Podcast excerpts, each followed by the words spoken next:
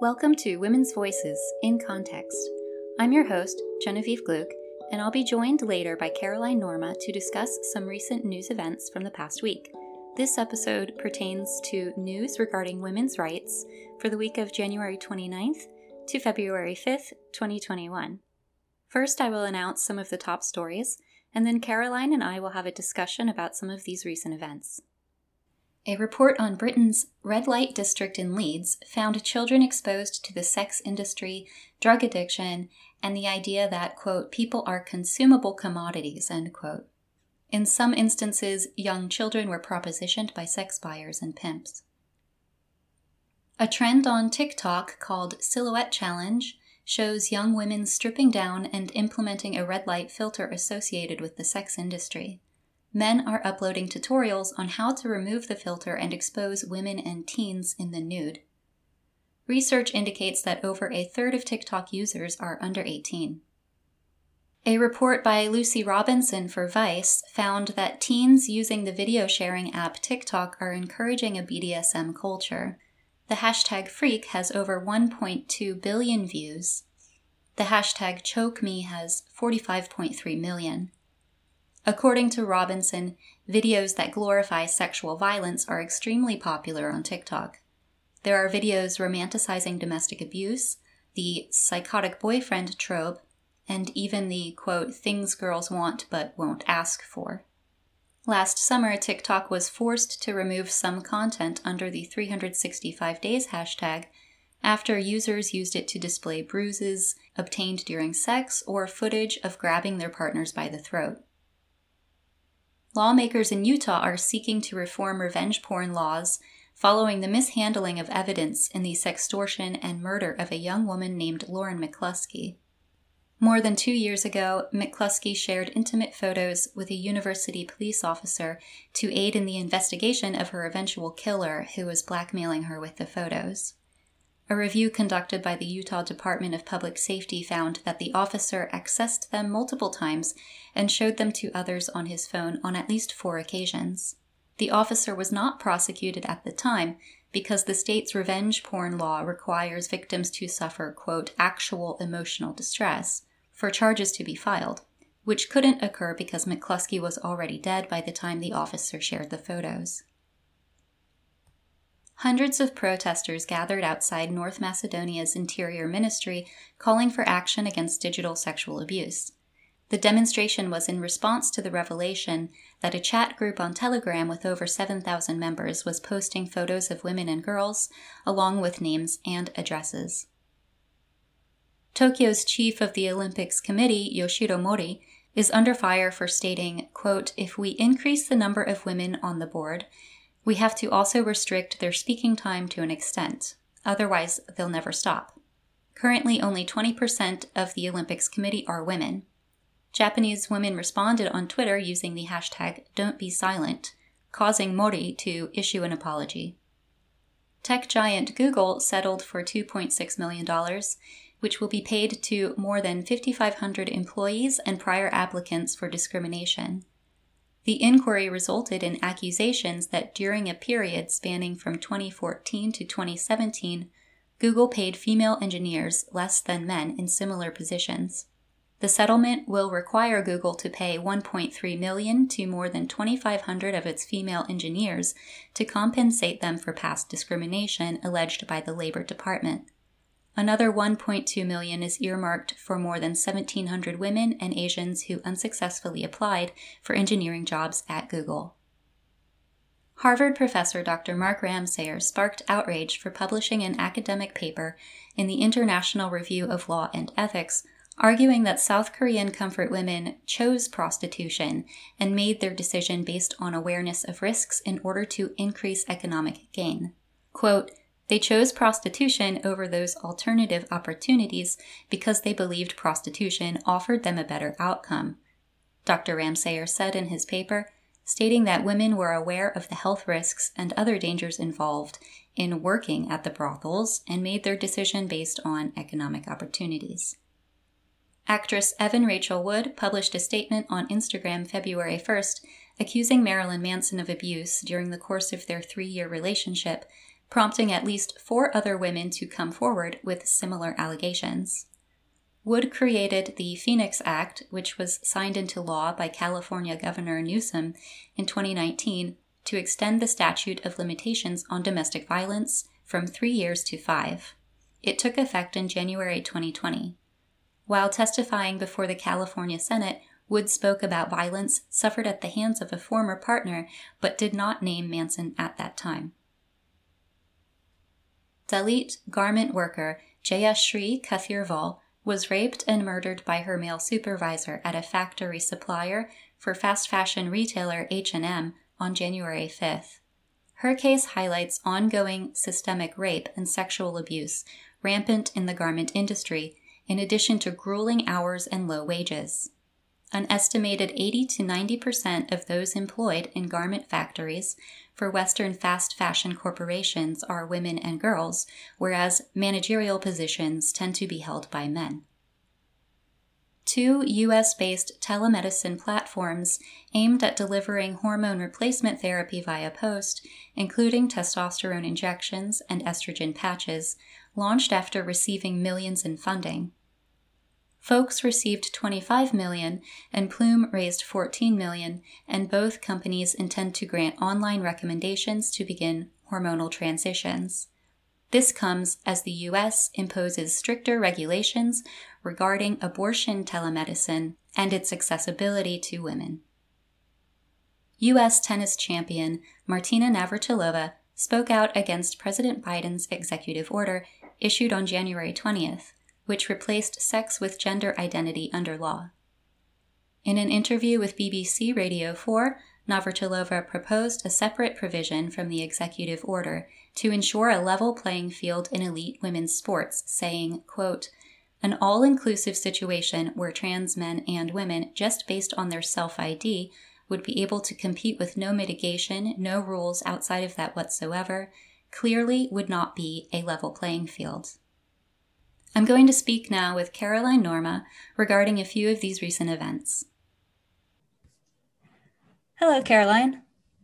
Hi, Genevieve. Great to be back again this week. Uh, today, the first item we're going to be talking about is a Harvard professor, Dr. Mark Ramseyer, who sparked outrage for publishing an academic paper in the International Review of Law and Ethics, arguing that South Korean comfort women chose prostitution and made their decision based on awareness of risks in order to increase economic gain. So, what's your opinion on this?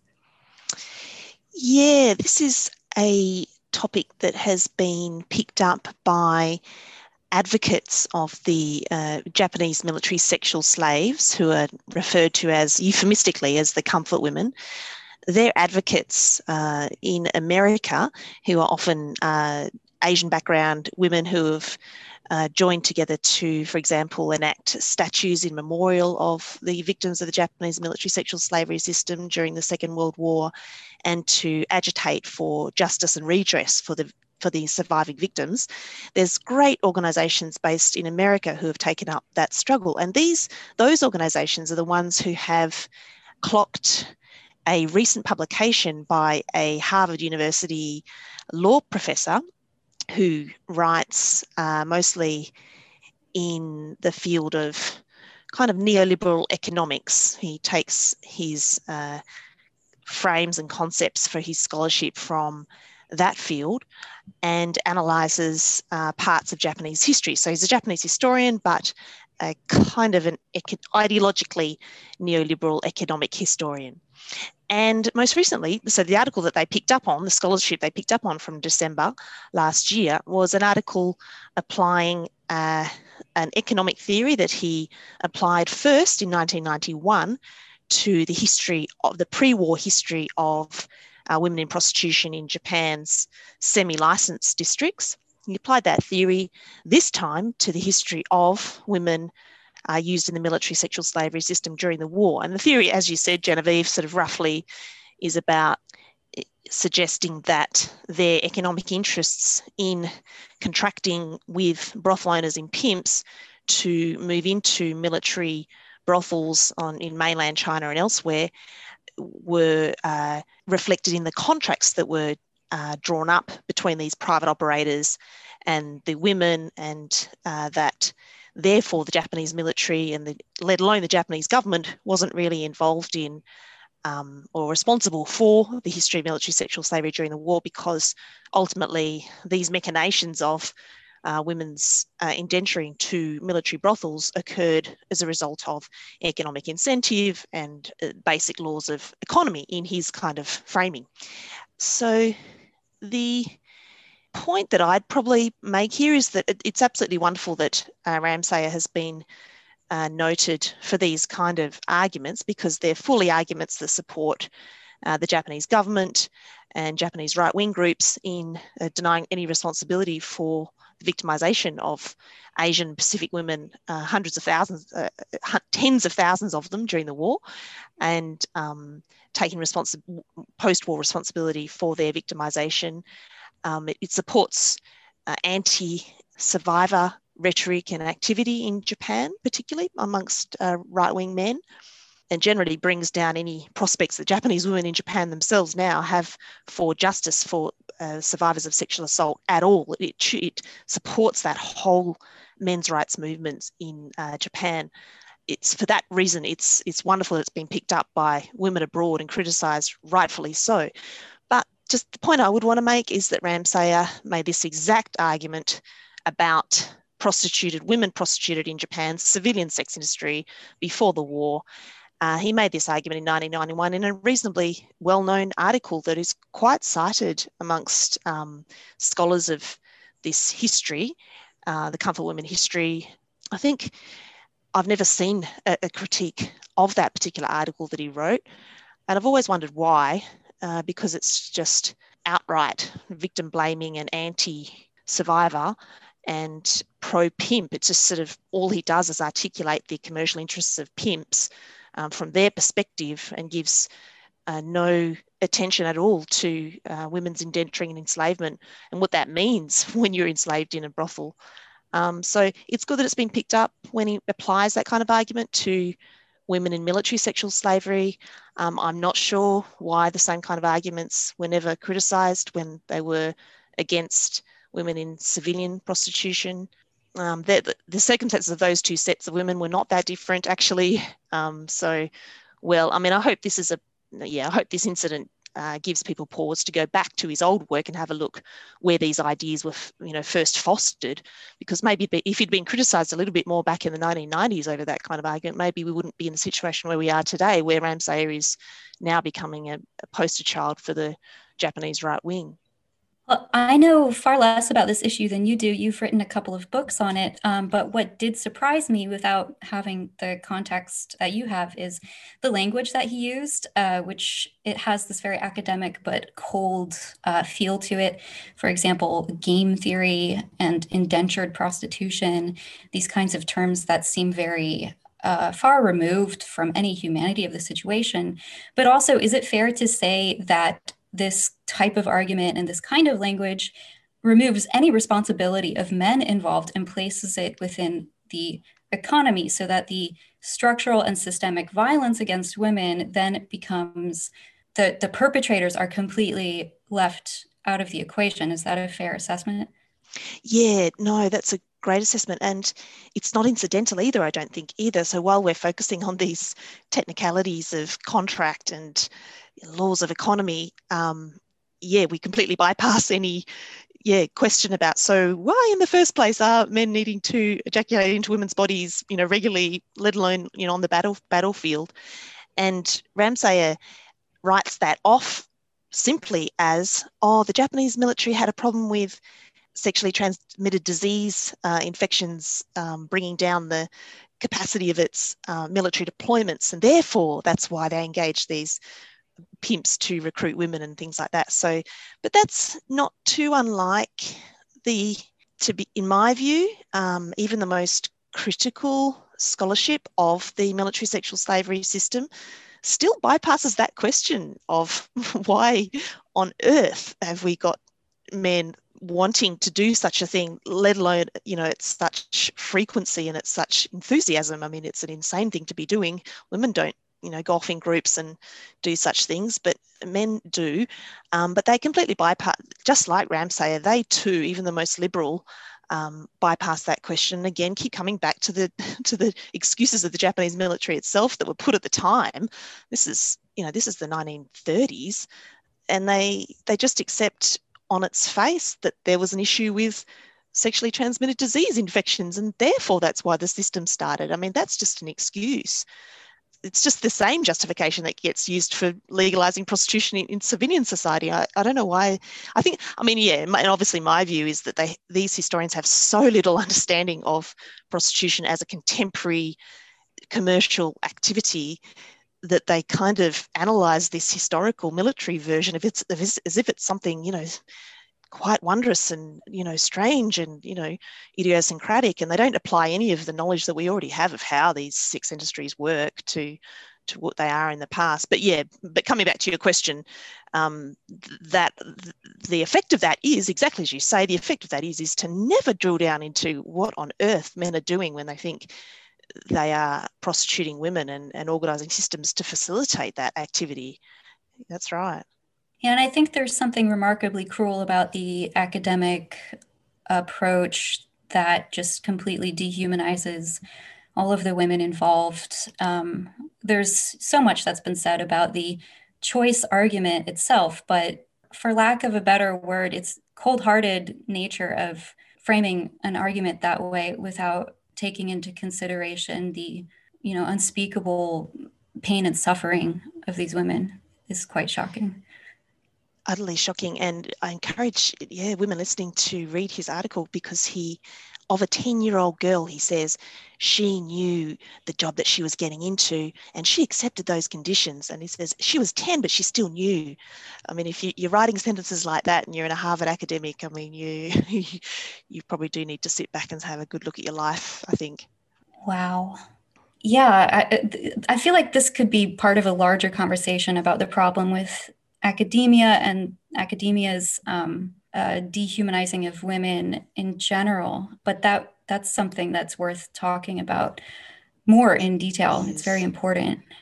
Um, going on to the next point about Google. So recently, Google settled for $2.6 million for a discrimination lawsuit that found that they were systemically biased against women and Asians, either through denying them their applications for work or for paying them less.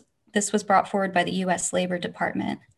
I think we'll go on to talk in a minute about, yeah, this really important case, as you say, that's been brought by the US Labor Department um, against Google for violations of employment and promotion um, standards.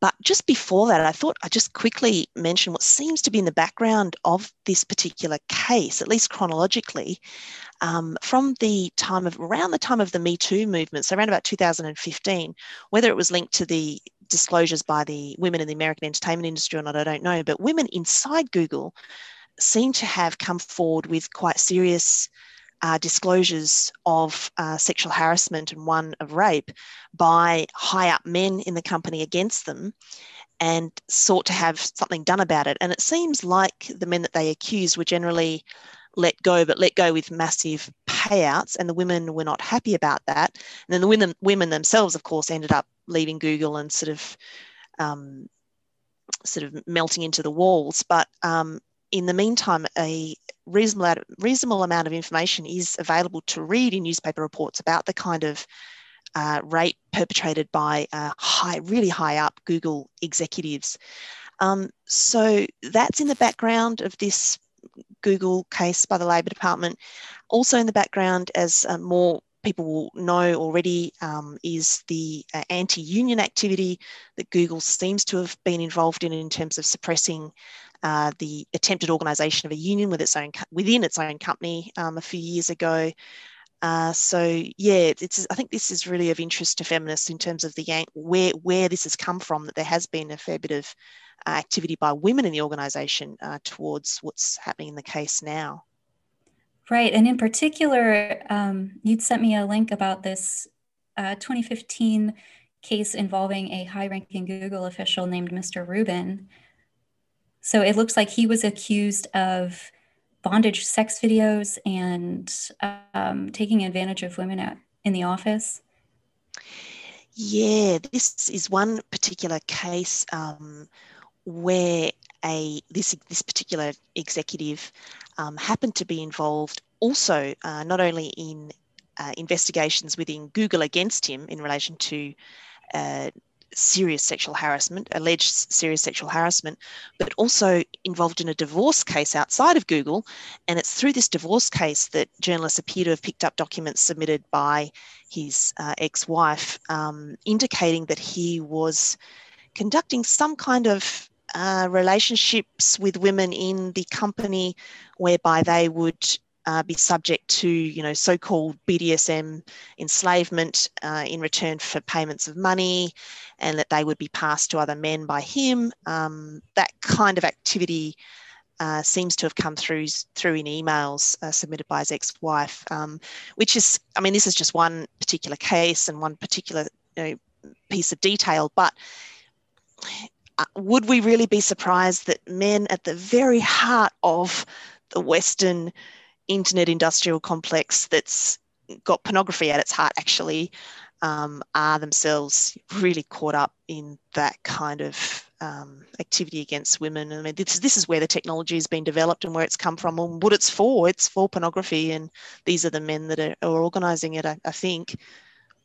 Yeah, and it explains, you know, so much. It would explain so much, you know, if we, uh, if there were a large amount of engineers involved in developing these technologies who were also involved in promoting uh, things like BDSM and not working to properly censor media for the protection of children or preventing child trafficking. Exactly right.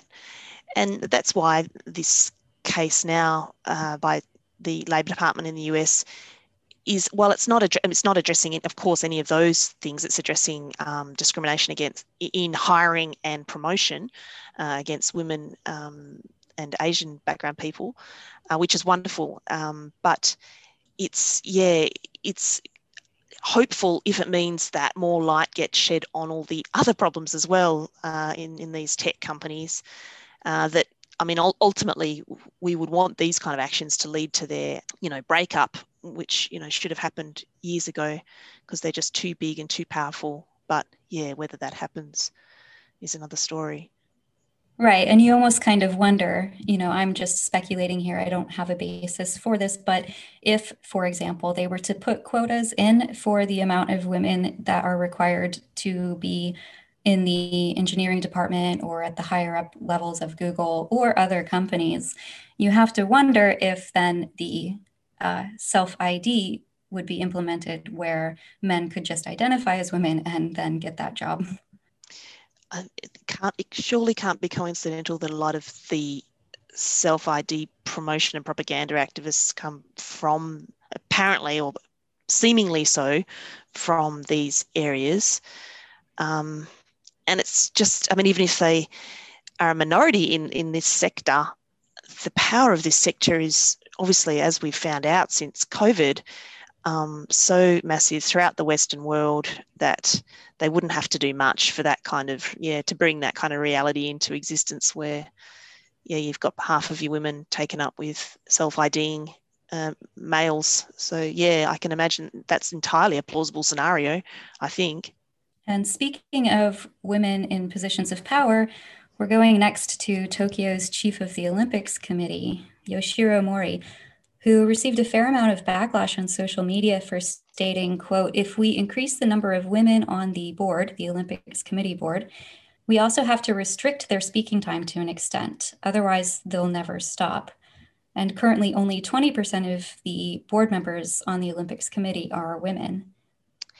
Yes, I was glad you picked up this story because it's obviously getting a lot of airplay in Japan, and thankfully so, because a lot of Japanese feminists are very grateful actually that the Western media has picked this up, given its connection to the international community through the International Olympic Committee, among other things, um, and yeah, used it to highlight uh, this problem of uh, massive exclusion of women from the public sphere in any positions of management or decision making, and that uh, in Japan that that has been somehow missed, I think, uh, by many Western commentators for many decades, but recently I have to hand it to some, uh, yeah, in America and in the UK to pick, picking up on the fact that there is a definite trend in Japan, obvious statistics that show that women are actively excluded from positions of uh, money making, positions of decision making,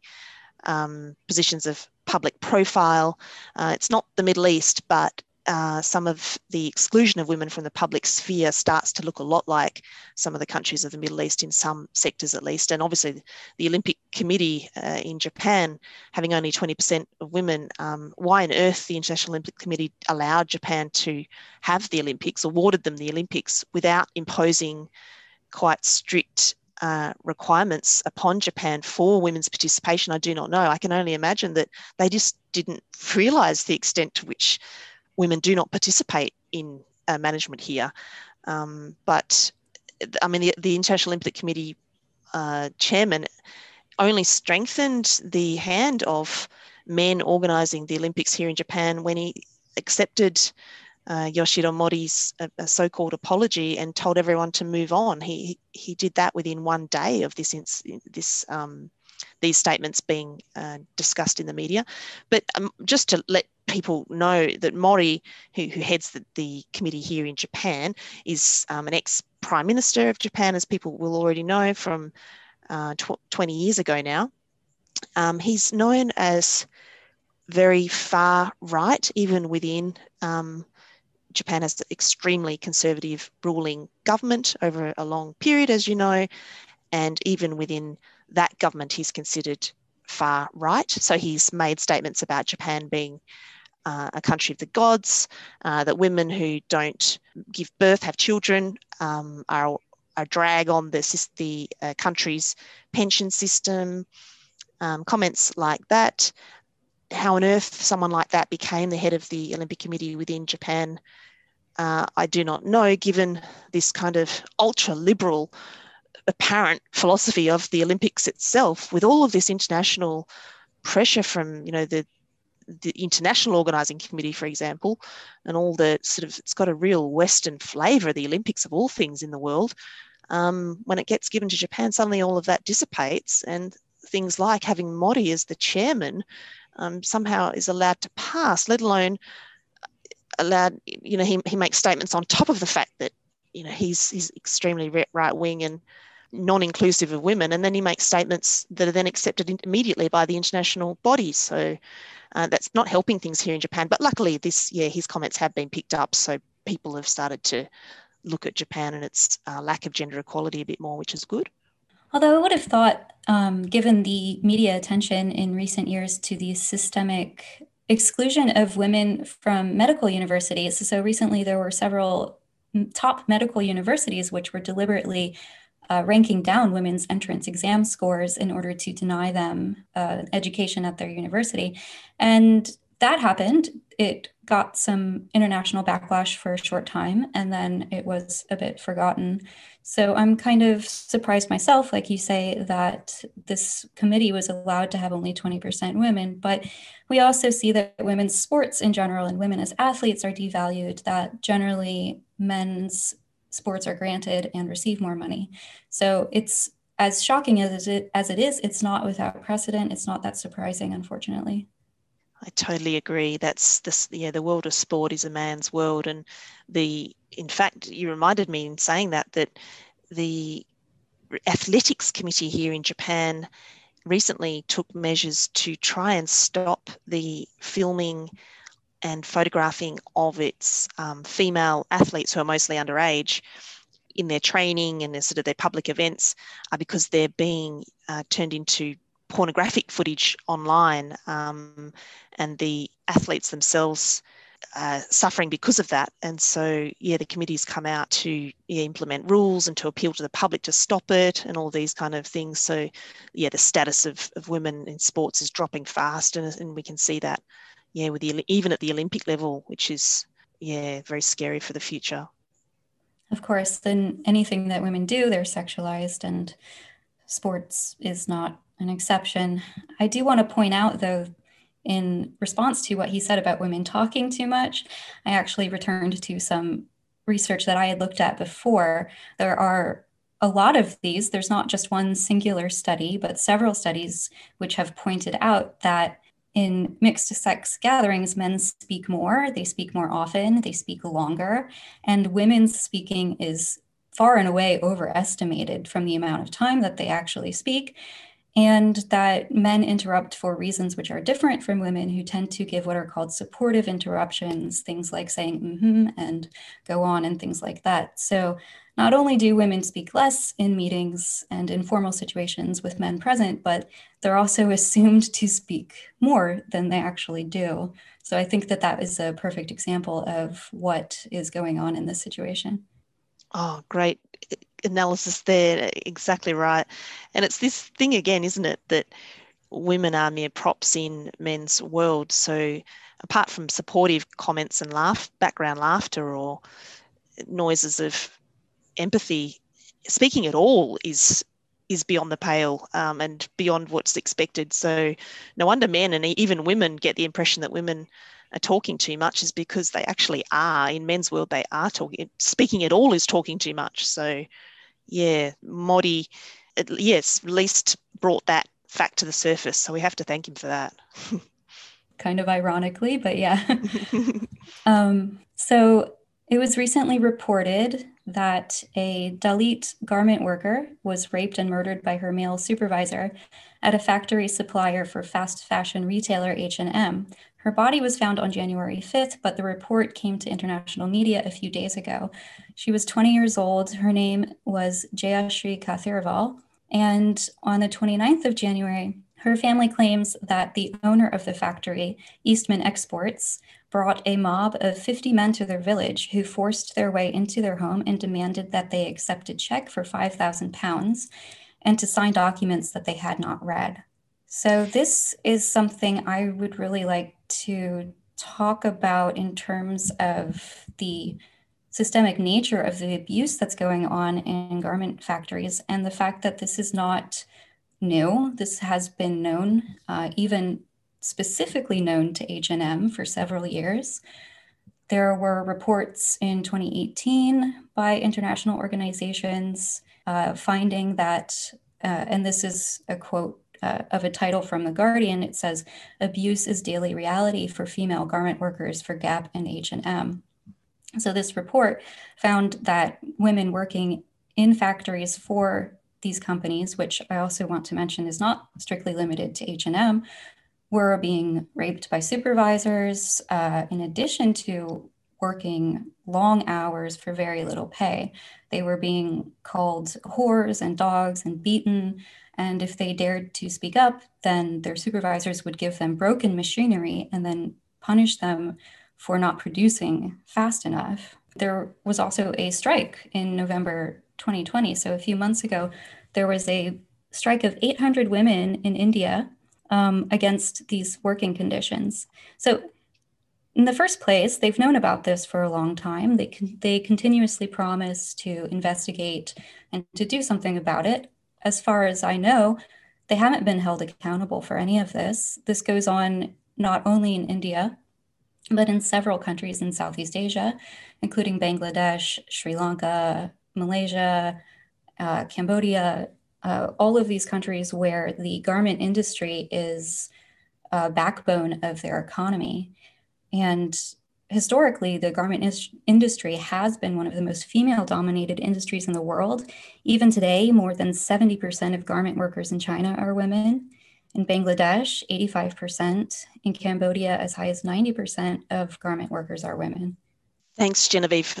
That uh, rundown is breathtaking. Um, you're right. I mean, we have been hearing about uh, about this, haven't we, for years, if not decades. Uh, but those kind of details, uh, I'm not sure that are at the front of our minds all the time. Certainly not my mind. Um, where you mentioned um, about the percentage of women in these economies that are involved in textiles and producing clothes for women in the West, especially, um, and clothes that aren't even sold that cheaply in the West either. It has to be said. I mean, we kind of think of these factories, I think, as um, giving employment to poor women in the third world and um, producing sort of cheap goods for Western consumers to um, buy to make up for their miserable lives. But actually, you know, there must be massive profits being made in the in the middle somewhere because these clothes aren't that cheap, um, in some cases at least. So yeah, so the clothing are not sold cheaply, and actually, the garment industry exported products valued at 34 billion in the 2018 to 2019 fiscal year. So even during COVID, they've been turning profits, um, and at the same time, they have been decreasing salaries for their workers, uh, laying them off in massive numbers without back pay, without severance pay.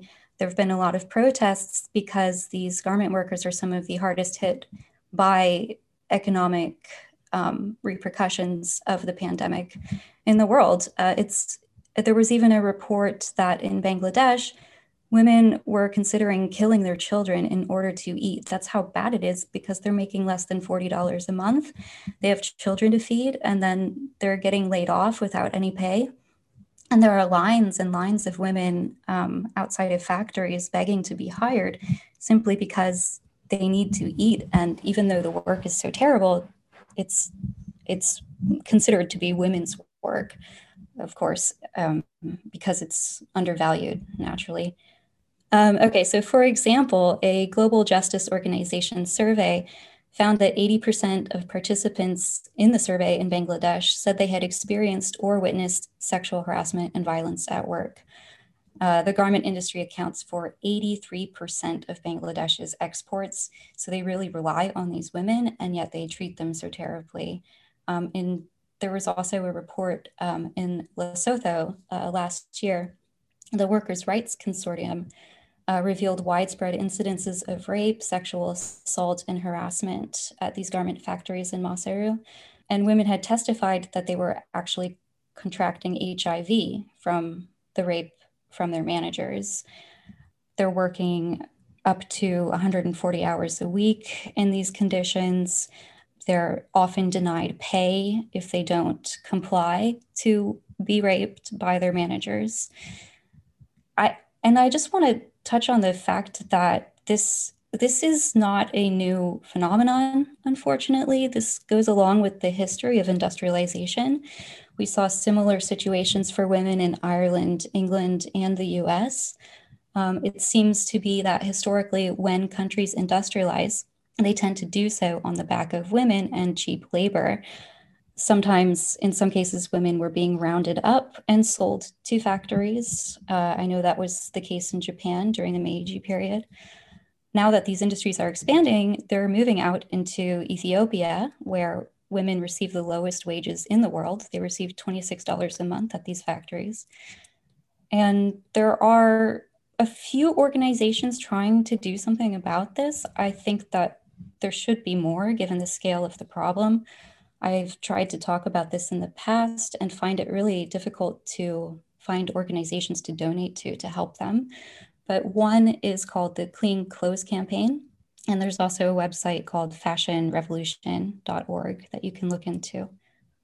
Thanks for those recommendations. They're absolutely vital, yeah, that we concern ourselves seriously with this issue as an issue of sexuality that's of interest to radical feminists in particular, but also an issue of male collaboration. I mean, there must be a great deal of collaboration going on between men in the West who are the ones making the, the absolute profits and, and doing the most exploiting and acting like slaveholders of the, the, the 18th century. But and just in addition to that, I mean, if we look at the collaboration between male patriarchal states, that there's men in local countries sexually benefiting from the sort of effective enslavement of these women in factories, and then men benefiting from the profits made out of the factories locally. The scale is not on any comparable level to that of men in the West, but we, yeah, obviously, as feminists, the ideal thing to do is to understand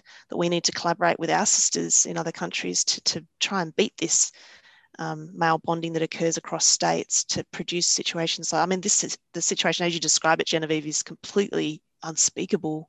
And yeah, we need to, to do something to support the women like clean clean clothes campaign and fashion revolution. That that'd be good, I think. Oh, just quickly, that reminded me when you talked about the patriarchal benefit of these systems.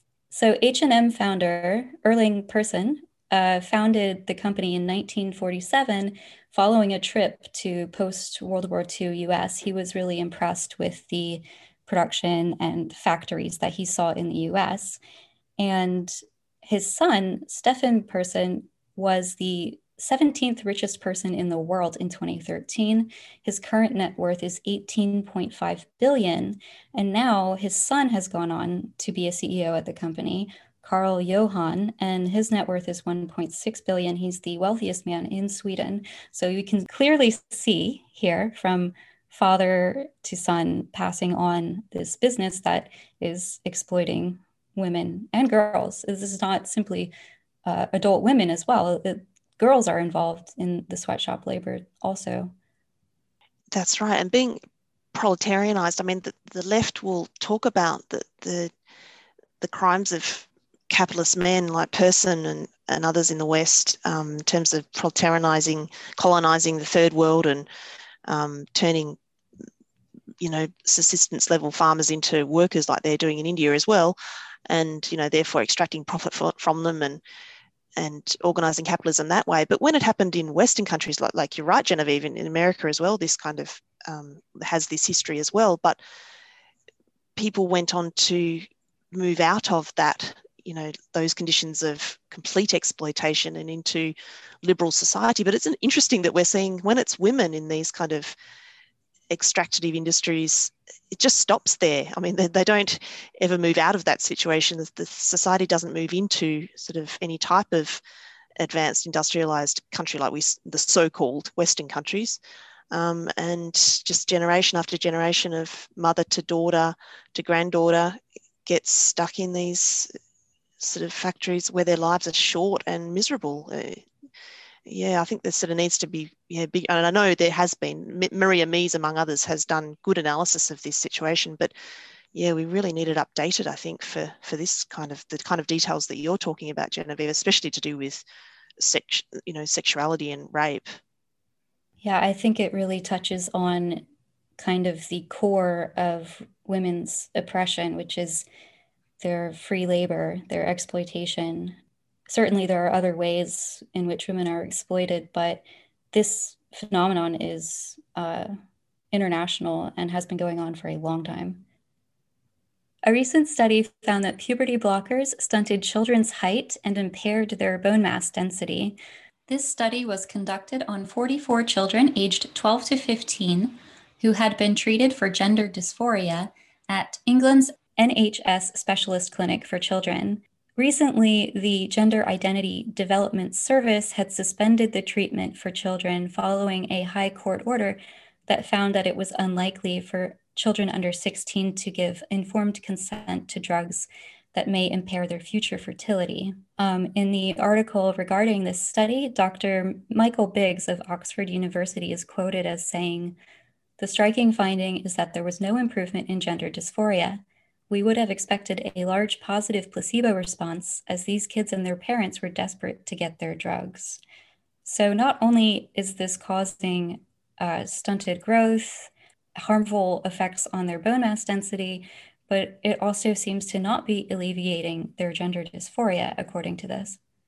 Yes, these are blockbuster uh, empirical findings. I think over a study that went for seven years. So that's pretty reliable in obviously methodological terms, but obviously we're not hearing much about these kinds of findings in places like Australia that's um, just introduced legislation that uh, completely ignores these kind of warning signs.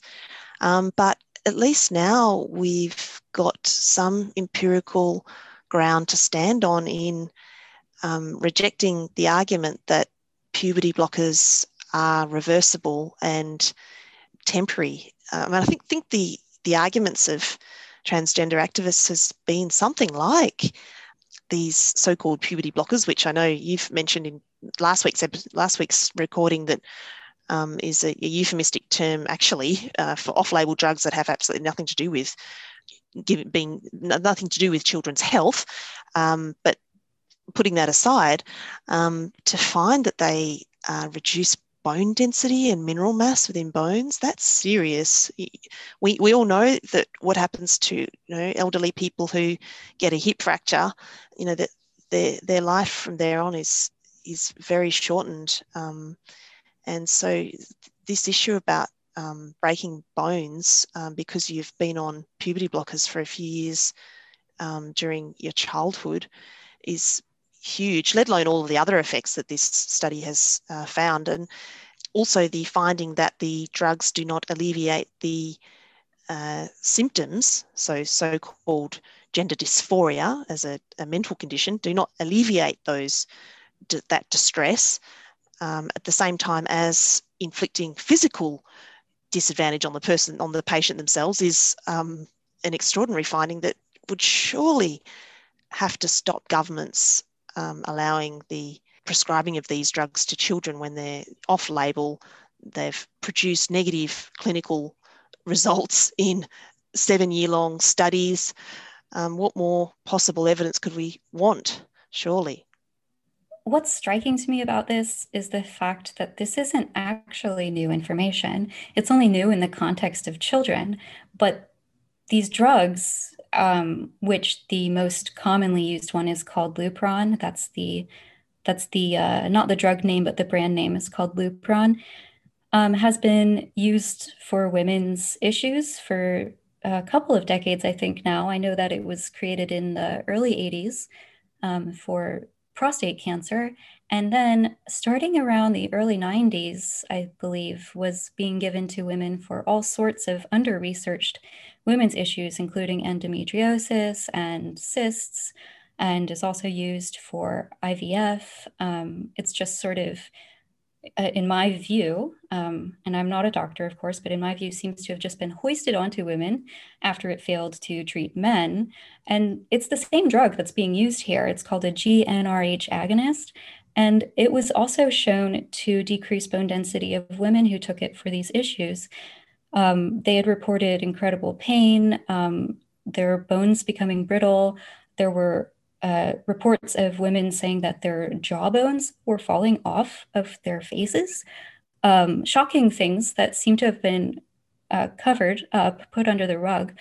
And also early menopause, women were reporting going into a state of menopause at the age of 30. Now, these drugs are called puberty blockers. So I think that the collective memory about this issue is missing that by changing the name of it, it's um, made it so that if you search for negative impacts of puberty blockers, you're not going to find Lupron. So I think that the renaming uh, and rebranding of this drug here is crucial to the misunderstanding of the uh, health impacts. What an amazing thing to hear from you there to discover that a drug that had been obviously developed by pharmaceutical pharmaceutical companies and then failed for its designated purpose has then been yeah, rebranded decade after decade for something or other to do with women or something or other to do with children whose lives we don't care about that much anyway. So they can keep selling it and, and recycling it because of all the presumably all the money they spent investing in its development in the first place. And you know, well, we have a drug, we might as well just keep selling it for various reasons. And oh, absolutely. It, I oh, yeah. Oh, no, go ahead. I just wanted to point out really quickly that for men, this drug is only given to them when they are dying of cancer, so terminal prostate cancer, or if they're a convicted sex offender. So it's been used for some time to chemically castrate sex offenders. So for men, it's a last resort or a punishment, but for women and children, it's um, you know this cure, this life-saving cure. Amazing that that is something I haven't heard before and puts a new light on the whole debate entirely, I think. And also the hormone replacement therapy. I mean, I feel that was only five years ago, 10 years at the most, that all the menopausal women were coming off hormone replacement therapy because of the cancer scare. I don't know what that whether that ended up being true or not, but where is all of that information and sort of public concern and wariness gone, like legitimate public wariness of of that those drugs as, as well. Where's that gone now that hormone replacement therapy is available in some countries to children as young as 16? And um, in addition to these so-called puberty blockers, it's like the, the, the transgenderist ideology swamps and covers up any previous concern that anyone ever had even a couple of years ago we, we suddenly yeah as you say our collective memory dissipates and all we can see is the, the marketing that we're given by the activists and speaking of that Two companies in the US raised a collective $39 million for health platforms that would deliver hormone replacement therapy, as it's called, to the doorstep.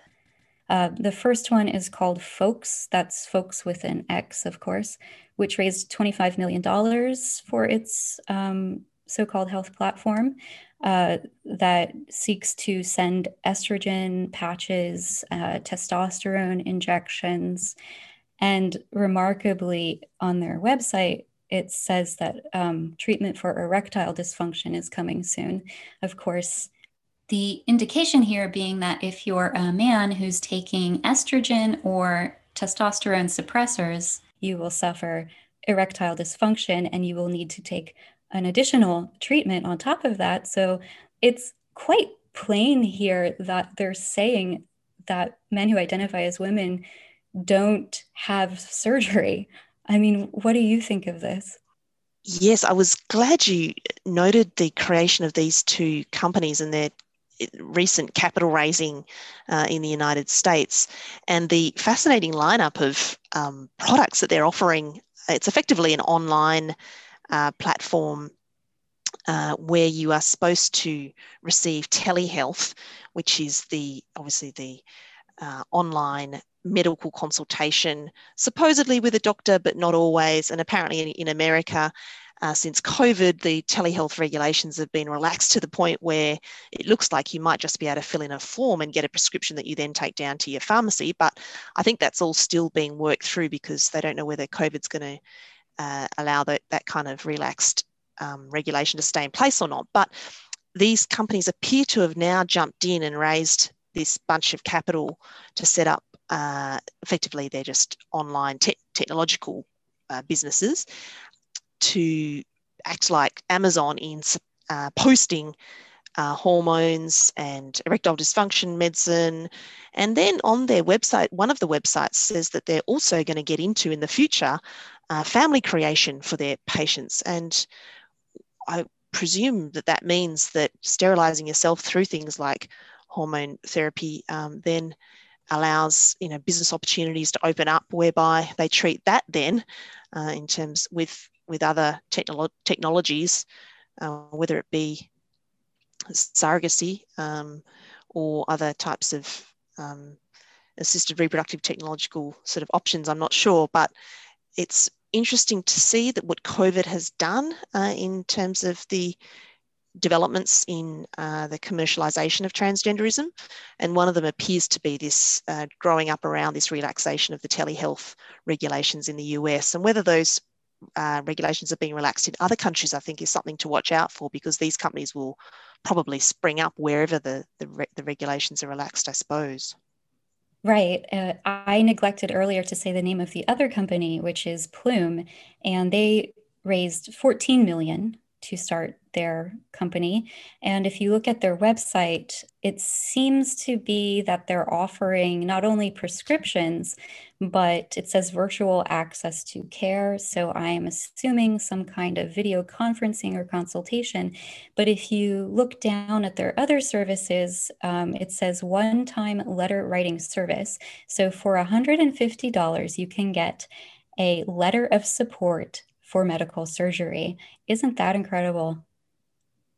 Absolutely incredible. That's no level of medical responsibility to patients uh, as we've understood it um, in the Western world in the post war, that actually doctors have responsibilities to patients in terms of actually consulting with them. And this is, I mean, this really is the direction we're seeing, isn't it, with the transgenderist kind of ideology coming in that it's lifting responsibility from teachers, from medical professionals, from government officials, public servants, to actually serve the material interests and the you know well-being interests of, of children and even adults.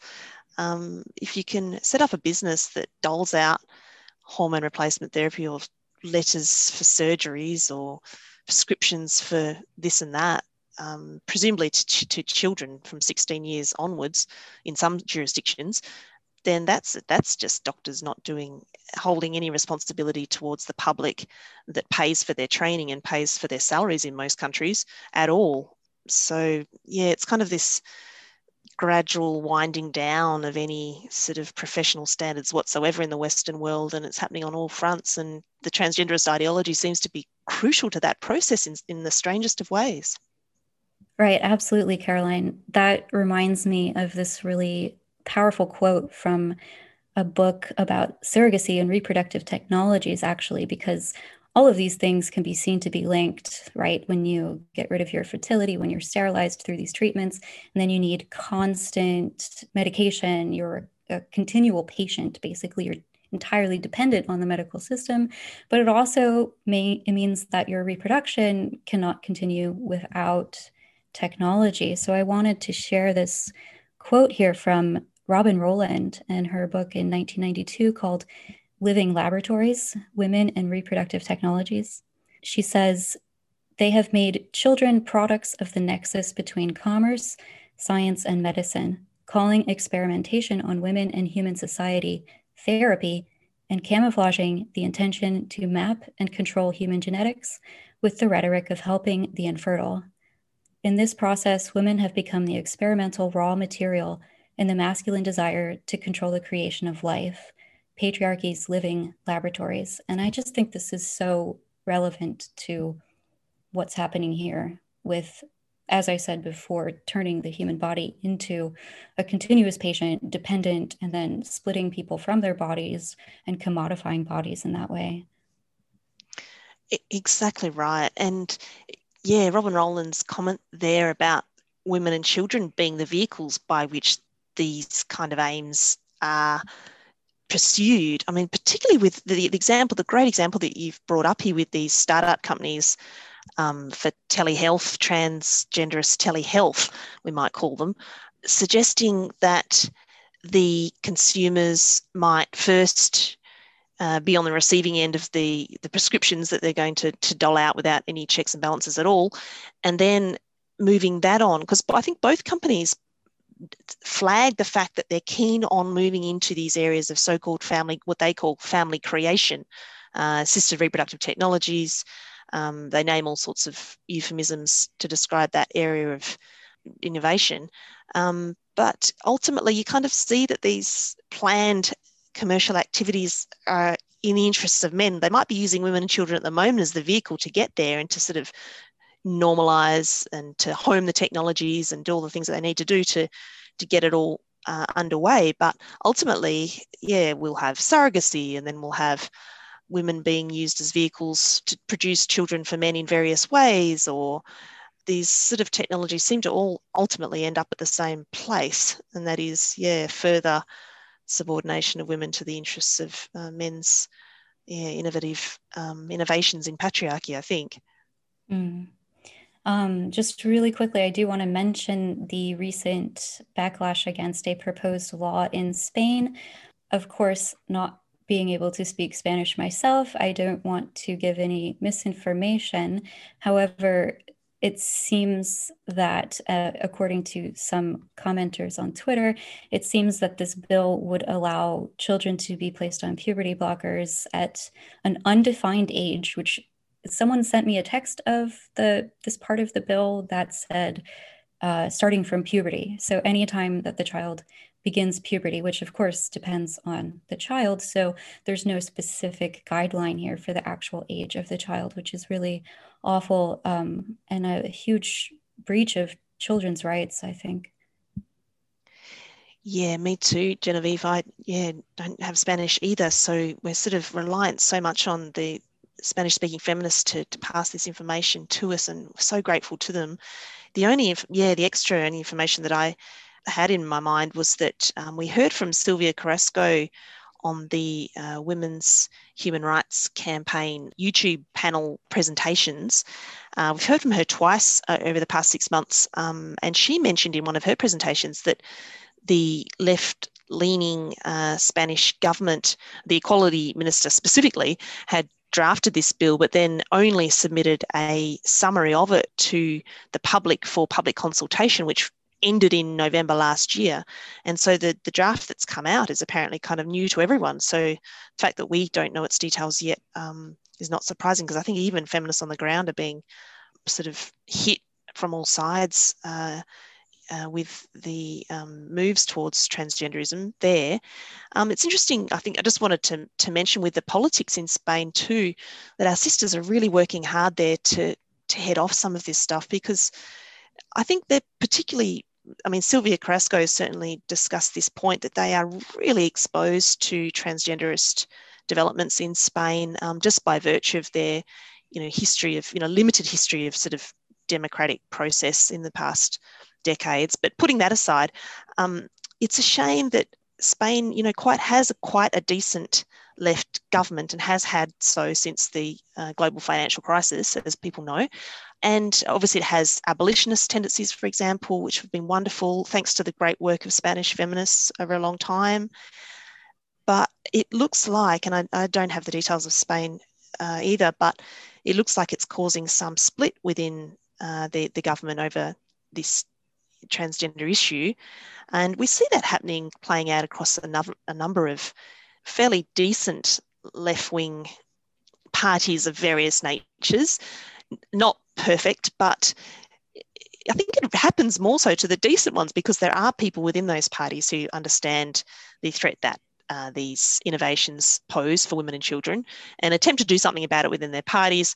And then that weakens the parties overall. And then that leaves the space open for truly liberal and woke fake leftist parties to come in and, and take up ground. So it's sort of a, it's a really unfortunate thing that, yeah, that we're not able to tackle liberals more strongly on this and what they're doing to, to the real left through this transgenderist push. And yeah, I really hope that our yeah, sisters, feminist sisters in Spain can manage to get on top of this before they start to lose political ground on many fronts um, in Spain. Right. I'm not sure exactly the political climate in Spain regarding this, except to the extent which it seems to replicate um, all over the world in terms of the divisiveness of this issue, particularly among people who would traditionally call themselves liberals or leftists um, in that regard. But I, what I do think is interesting, at least in terms of the US uh, mirroring this phenomenon, is that it is also supported by right wing people uh, or people who consider themselves to be conservative or on the right.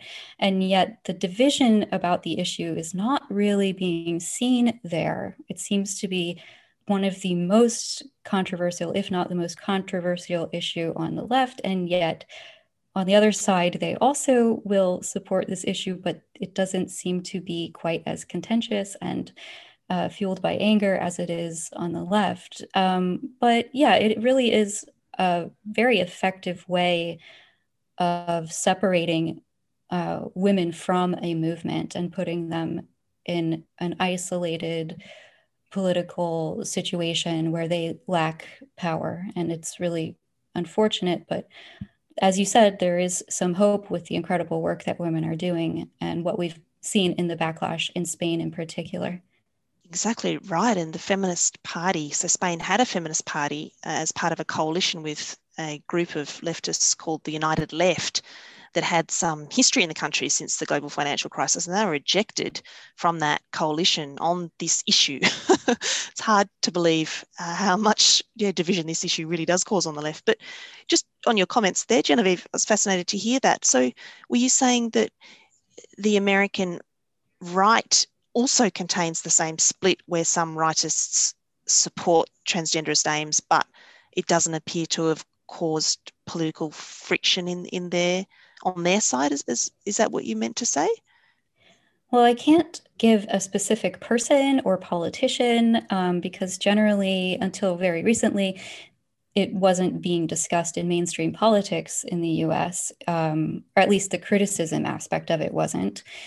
But, you know, just from seeing people online, I, you see these stories. Uh, there's anecdotal evidence of um, people who consider themselves Christian or people who consider themselves supporters of Trump who also have supported transgender ideology. And that it just appears to me from seeing things um, in this context that the divisiveness between that side of the political spectrum is not as existent or not as harsh as it is on the left. That's a completely fascinating insight. I loved, I'm glad to hear that um, insight. It hadn't occurred to me that that would be happening on the other side at all. But mm, yeah, if it is, then I don't know whether that's a good thing. yeah, it, it had been pointed out, you know, not just myself, but many other people online had kind of pointed out this phrase, you know, called trans the gay away, which would be wonderful for people who are who don't want to have a gay child, the trans solution seems to be one that they would embrace in that case. I see where the, the split would likely occur there. That makes complete sense. It hadn't occurred to me before you said it, but yes, that um, would be a foreseeable split on the right, uh, which would maybe be very unfortunate for us on our side because it would probably help us to have a united opposition on their side at least that could do some of the work that we're having to do in terms of opposition. But if they're split, then that's an even weaker force than we have now and doesn't bode very well, I don't think, um, for our chances. Well, let's hope that uh, we continue to see a lot more pushback against these types of legislations, um, especially uh, in regards to these issues for children, I know that this impacts women in so many ways, but, but my hope is that people who will see what's happening with the medication of children will then start to understand the larger problems and issues that are going on, all related to this, because there are so many. I'm really with you there, Genevieve. Completely agree. Thank you for tuning in. That's our episode for this week. If you have any questions, comments, or concerns, you can find me on Twitter at Women Read Women or by email at contact at women's voices.org.